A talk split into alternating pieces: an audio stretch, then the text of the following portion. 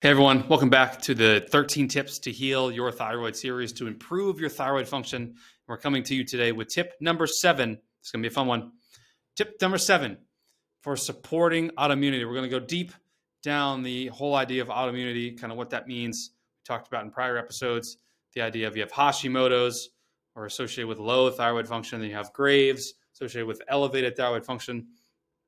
And we'll explore, from my clinical experience, a key contributor to not only the diagnosis of autoimmunity, because again, a diagnosis is just what the medical community has established for insurance purposes to give you a A diagnosis, B treatment to be able to bill that to insurance. That's really the main reason for a diagnosis. But to understand that your symptoms and how you feel, and whether it be food sensitivities, chemical sensitivities, fatigue, brain fog, anxiety, constipation, these symptoms associated with thyroid and thyroid abnormalities can be supported, can be helped without needing this formal diagnosis. Welcome to Gut Check Radio, the holistic health podcast where we explore the uniqueness of the human experience to help you navigate your health journey.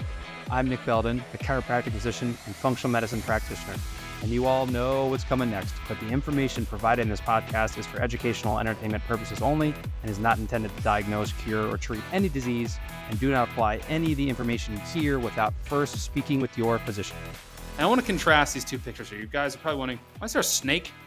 And then why is there a picture of someone on an email account on an iPad? Like, what, what are the differences there? Many of you are familiar with this idea of the sympathetic versus parasympathetic nervous system.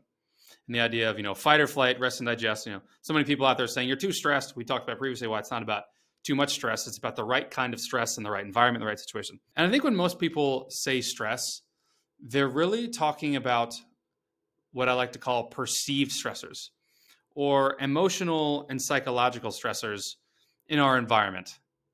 And these are only really deemed stressors in the context of ourselves. So it's very a stressor is very relative to us. So for example, if some person sees a snake in the top left, someone gets incredibly stressed out and they maybe want to run away. They don't even want to look at it. They want to get as far away from that situation. Maybe they might even faint, which isn't really a stress response. It's more so of a um, a fear response more so than anything else. Whereas someone, and I'm sure we all know someone, loves snakes. They're the people who, when they go to zoos and exhibits, they want to have the snake draped around their neck because they love the experience of it. It makes them feel so alive and so here and so present. So for them, that perceived stress is nowhere near it as for the person who faints when they see a snake. And that used to be, you know, thousands of years ago, that, that was one of the main stressors is encountering animals in the wild or organisms that you don't really know how to manage or how to deal with. Some people used to say lion or tiger. I use the picture of a snake because a snake, for a lot of people, is a, um, a creature that they fear. But nowadays, our nervous system is almost being exposed to a similar level of threat and stress and fear from email. I was thinking about this just this morning how so many people in the health and wellness community are dialed in with their nutrition, dialed in with their exercise, and they're they're they're eating what they think is the ancestral way of living, and they're lifting barefoot with kettlebells, as as I love to do, in a way that's considered ancestral. But then their work is on an iPad. Their work is at a Mac, is on a MacBook. I'm talking on a microphone. These are not ancestral. These are very new technological developments. And so I started thinking, I don't feel like we can demonize these non ancestral foods like sugar and flour and dairy and modern wheat. I understand why we demonize them, but it's almost not fair to demonize them when this technology of this microphone has been around less than dairy has. This laptop, this iPhone in the corner has been around less than dairy and sugar have. But yet, these people who demonize dairy and sugar use these devices a significant amount of their day for work. And they're talking on an iPhone to tell you don't eat sugar, where it's like, hey, I can just as easily be telling people don't be on an iPhone while eating sugar. And how do we know that's not the same thing? So I'm having all these thoughts about health, environment, and perceived stressors. But to me, I really think the perceived stressor is so relative. And we're going to talk about what makes something a perceived stressor. But just because someone on the internet is telling you sugar's bad for you, don't eat dairy, don't eat gluten, vegetable oils are going to crush you, that doesn't, that honestly, from my experience, that creates more fear, as we've talked about in my prior episode with Bree, Bria, and other people that creates more fear and anxiety than I feel like the actual chemical stress that is caused by those foods. And just like talking on this laptop, how do we know that that's not a perceived stressor that we're not aware? How do we know that's not something in 30 years we'll look back and be like, man, that was really something we did to stress us out? Let's talk about what are these perceived, perceived stressors, these sort of little T's or little traumas that could be a huge contributor to your autoimmune like symptoms. Again, not the autoimmune disease itself, because that's just a label. Label doesn't mean anything. But I'm talking about the symptoms oftentimes associated with autoimmunity. That is real. So I love this analogy, and this is everyone uses it the most. What makes something in your environment perceived to be stressful? Well, okay, so say you've never done this activity before. And those of you listening on YouTube, or thank you, those of you on podcast, it's a picture of someone skydiving. It's a picture, pretend it's a first person view of your arms right in front of you, and there's another person in front of you. So there's two people skydiving, but you can only see the person in front of you because that's from the first person view. If this was your first time doing this, would you feel stressed? I imagine like seven or eight out of 10 of us are probably going to say, yeah. And there's always one or two people in a group that are just thrill seekers. These are people that can fall asleep on roller coasters. These are people that could probably fall asleep while skydiving. But, anyways, if you've never been skydiving and you go, it might be a little stressful the first time and you might be a little nervous. And part of what makes it stressful, if you've never done it before, is purely just the novelty. Anything novel, anything new is remotely stressful to our system why? Because it's not known. And from an evolutionary perspective, something wasn't known. Our our our base level nervous system physiology goes into a new environment looking first for threat. At least that's the way we've been brought up in this world. We we'll talk about later on in the series how you can get out of that looking for threat. And the reason we're looking for threat is that if it's new and not known, our bias from our bodies to keep us alive. And it, it does an amazing job at keeping us alive with the limbic system as an extension of the nervous system. And so when we when we're looking for new things, something is new, we don't know what's going to happen. We don't know how to troubleshoot it. It's a it's a brand new situation.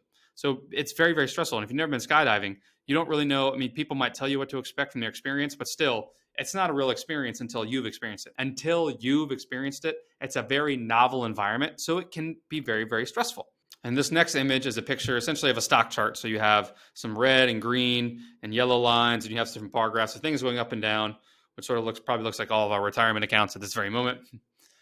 And what do you think if you're a stockbroker, a financial advisor, or if you actually work on the floor of the New York Stock Exchange, or you work in a hedge fund and you work in, in asset management? What do you think one of the biggest sources of stress for these people is in working with the stock market? Like obviously working with people's money, but what is it about working with the stock market that is so stressful. It's incredibly unpredictable. I, I used to, I was a finance and economics major.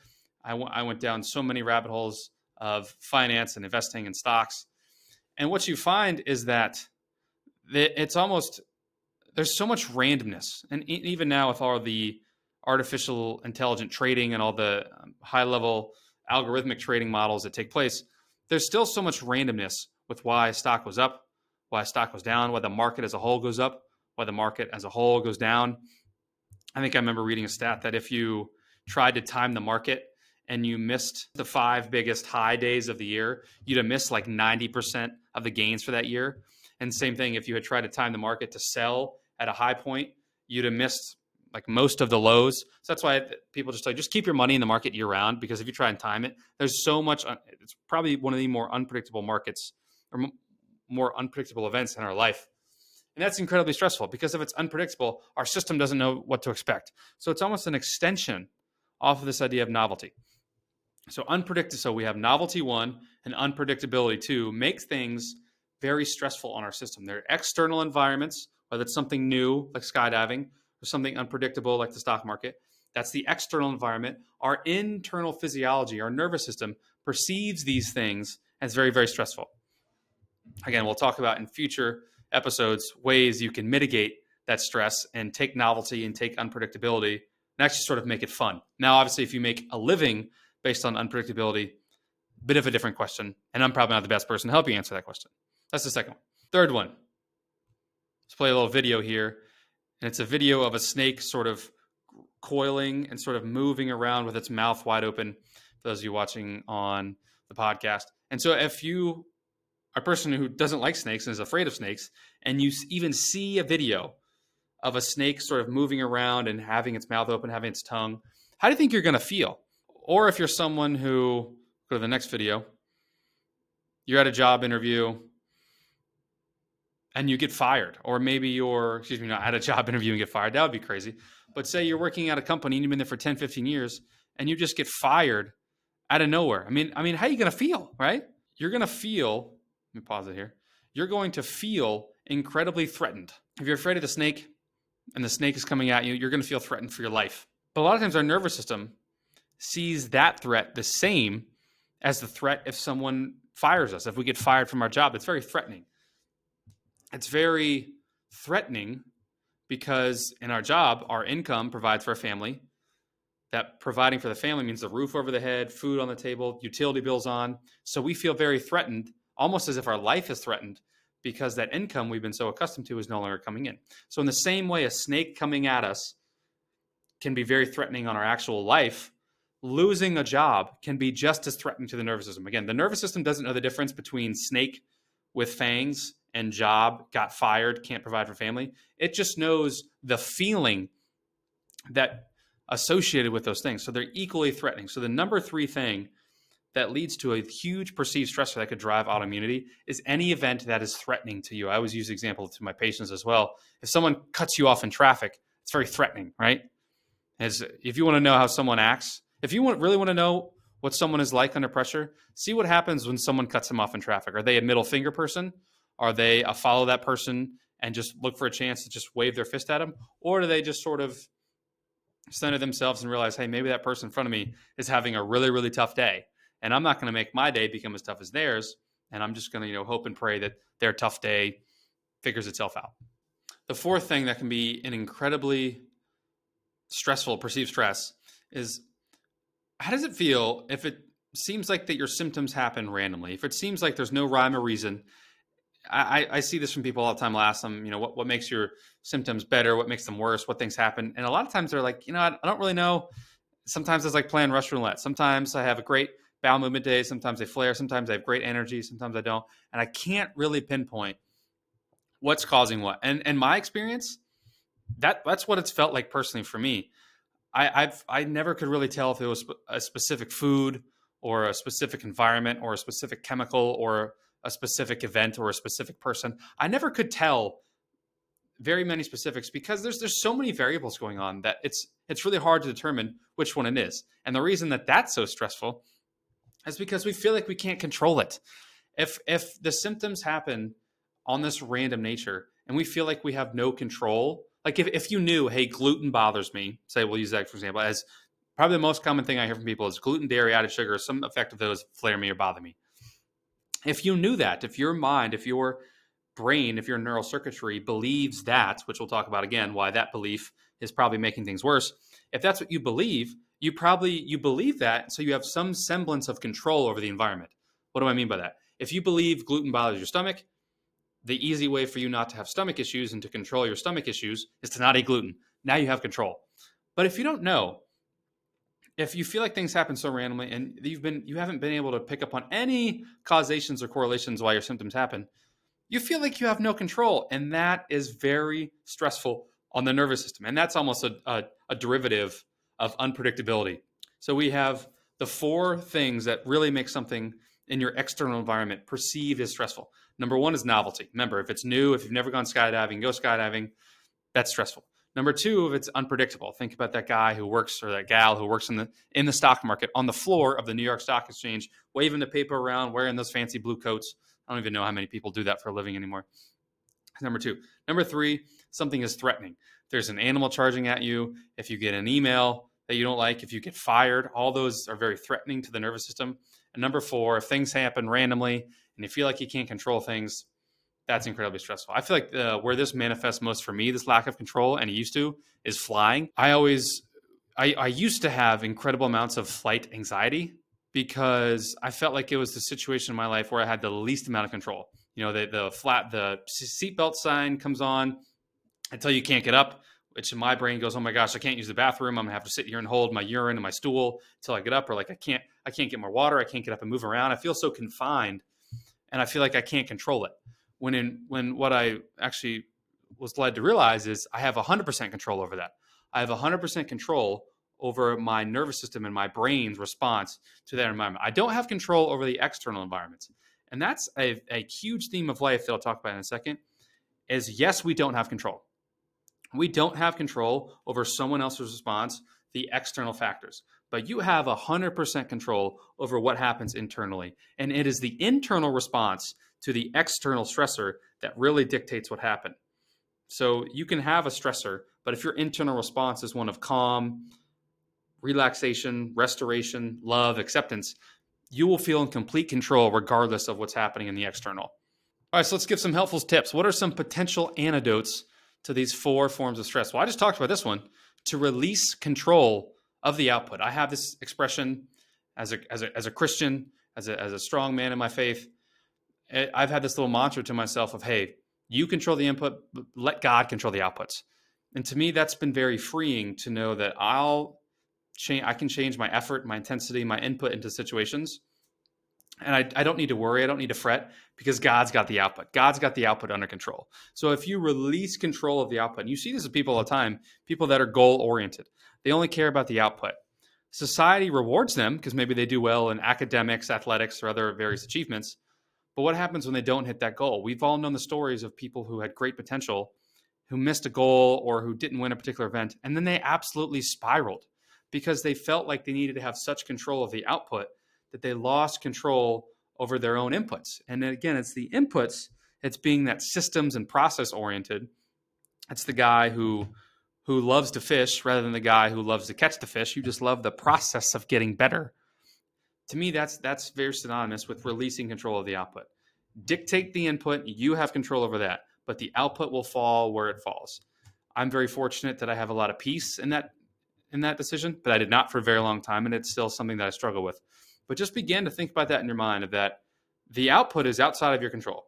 So whether it's a health environment, whether it's you go into a restaurant and what ingredients are used, that's sort of out of your control. But what is in control is your internal response to the external factor. Exactly what I just said. Take control of the input. Take control of your mind. Say you're at a restaurant and you're fearful that they might put a particular ingredient or a vegetable oil or added sugar. That fear, that being that feeling of threat is coming from within. So that fear is keeping you in this box. But if you sort of start to train your mind into thinking, hey, I was made brilliantly resilient in the image of God and the image of Christ. And because of that, I can probably handle dang near any food. I've even heard stories of people with anaphylactic reactions to food previously who, through mental and brain healing and brain retraining, have been able to reintroduce foods they've previously been allergic to. I'm not even talking sensitivity, I'm talking true allergy. That's fascinating. And that tells you the power the mind can have. And the beauty of the mind is we control that. We have control over our mind's in- input into the external environment. So if you're at a restaurant, don't focus on the food ingredients. Focus on eating with loved ones, eating with family, smile, laugh, speak with your hands, look people directly in the eye. All these things that activate, it's called our, our social engagement system. That's shout out to polyvagal theory. If you've never read that book, fascinating book. It, it sort of breaks free from this idea of parasympathetic and sympathetic nervous system. There's actually a different state of the parasympathetic system, and there's a couple states of the vagus nerve. I'm getting a little bit ahead of myself. Anyways, take control of the input and release control of the output. Number three, understand the situation will improve, aka time heals. I'm sure all of us out there have heard that phrase. I remember hearing it for the first time when you would get in a fight with a friend, as a, a childhood friend, and my, I remember my parents would say, "Hey, you know what? Time heals." And they were right. I mean, it's crazy how when you're 11 and you get in a fight with one of your friends, and then six, not even six, maybe six weeks go by, and you're completely hanging out, maybe sometimes even six days at that age, because it's just you allow time, you allow space, you allow time and space for your nervous system to understand, hey, like that situation that really wasn't threatening to me. I, I love this person. I enjoy hanging out with this person. And we have the same goal here. So, uh, and even if take it to the modern, if you have food sensitivities, if you have debilitating fatigue, if you think your symptoms won't change, then they probably won't. So you need to have the belief. Need to have the belief. Again, look up the milkshake study if you want to see actual physiological and scientific proof of the belief effect. Look up the milkshake study. It's fascinating. It's done out of Stanford. But you need to understand, you need to believe that time will heal. You need to believe that your situation will improve. You need to have hope that your situation will improve. I saw something somewhere that says hope is not a strategy. I think that's BS. Hope is a fantastic strategy. I think hope is probably one of the only strategies we truly have. Understand your situation will improve and that time will heal. You need to believe that. that, that that's a prerequisite. Ah, number four, a possible potential antidote to these stressors is to rationalize it. So use that prefrontal cortex, that God-given prefrontal cortex, to for logic and critical thinking and for reason. And I'll take use an example of myself. When I was at my probably most anxious of flying, I either read this or someone told me about it. Like, hey, you ever look at the stats in flying? And I was like, no. And, and they they didn't tell me them, which was actually I'm glad they didn't. They said, go look it up because once you once you see it, it's truth for you. If you just hear it from someone else, you're like, yeah, I don't know. But if you hear it, if you go read it, then it's truth. So I went and I looked it up, and I remember reading that statistically, it I I, I should remember the exact number, but it was an astronomical amount more safe to fly than it was to drive. And then I remember thinking, why am I so anxious of flying when I only do it three to five times a year and I drive three to five times a day? That's completely irrational when I understand that I'm actually safer in a plane than I am a car. Yet I continue to get in a car three to five times a day. That's actually has always been my thing. Whenever someone says they they have trust issues, I'm like, really? You have trust issues? Do you trust that someone else is going to stop at a red light? You do, or else you wouldn't get in your car. So sorry if, if I offended anyone out there who feels that they have trust issues. Those are real in the context of relationships, but really in life, you have to have some aspect of trust because you, you trust you're going to be safe when you walk out of your front door. Some people don't, and that's a pretty debilitating condition. But rationalization. So whether that's, I mean, if you look at, I remember looking up once the stats on anaphylactic reactions is like 0.003% of people. It's, it's incredibly small. So sometimes looking up numbers, being more informed, sometimes uh, from my experience, being informed is probably the least effective, but it can be helpful. Number five, potential antidote, faith. And this builds off the third point of understanding the situation will improve or having belief that time will heal. Is without faith, what do we have? And I'm not going to get into. Um, I'm I'm not a theologian. I'm not a scholar. I'm not a pastor. I just work with people in their health and wellness one on one for a living, and I see it. What happens when people lose faith? I have a question on our intake form that says, "Do you believe your body will heal?" And essentially, what I'm asking is, do you have faith? And most people say yes. And because most people say yes, most people long term are going to be okay. I've had a couple people and they stick out to my mind, and I, I pray and I, I feel for them every day who said no, that they didn't believe their body could heal, and they didn't have faith.